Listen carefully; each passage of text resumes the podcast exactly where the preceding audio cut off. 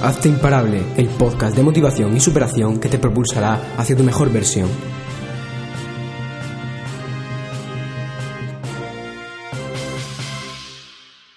Tu zona de confort, lejos de ser algo estático, está cambiando constantemente.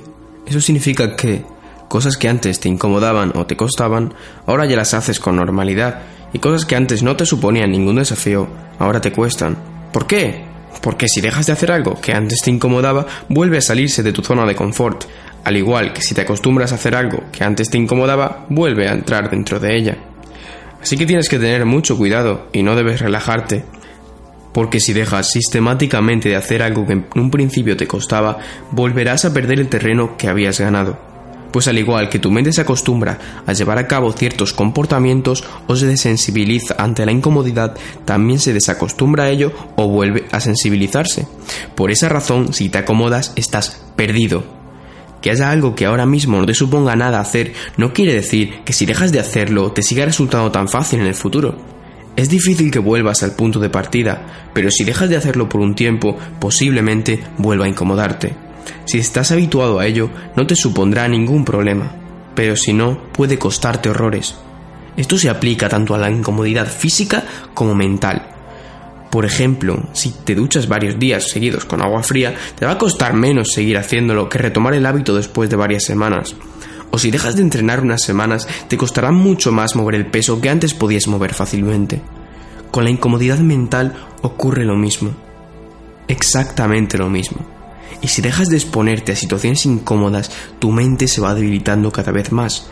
Es cierto que haber hecho ciertas cosas o haberte enfrentado a ciertas situaciones en el pasado te hará sentirte más confiado y preparado que si es la primera vez, pero cuanto más tiempo haya pasado desde la última vez, menor será el efecto.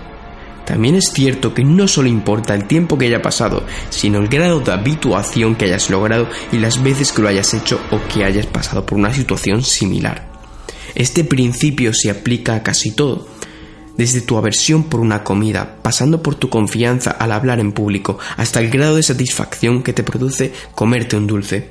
Al igual que tu mente y tu cuerpo se acostumbran, se desacostumbran. Así que no te acomodes, no permitas que se atrofien tus músculos emocionales, somételos constantemente a desafíos e incomodidades. Y hasta aquí el episodio de hoy. Si te ha gustado, suscríbete si todavía no lo estás para no perderte ningún otro de los episodios.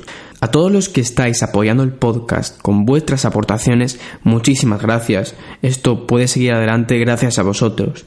Así que tendréis episodios exclusivos todas las semanas y podréis acceder a los episodios normales con antelación.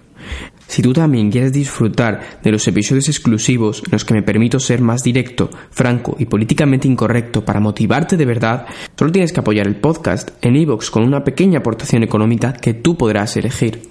Descarga la app de iVoox o visita su página web ivox.com, busca el podcast, pulsa en apoyar y elige la aportación económica que desees. Una vez ya estés dentro, podrás disfrutar de todos los episodios exclusivos que subiré todas las semanas, además de escuchar este podcast sin publicidad. Y si prefieres no colaborar, no te preocupes, podrás seguir escuchando los episodios regulares que subiré todas las semanas. Y con esto me despido, espero verte en los episodios exclusivos, hasta la próxima.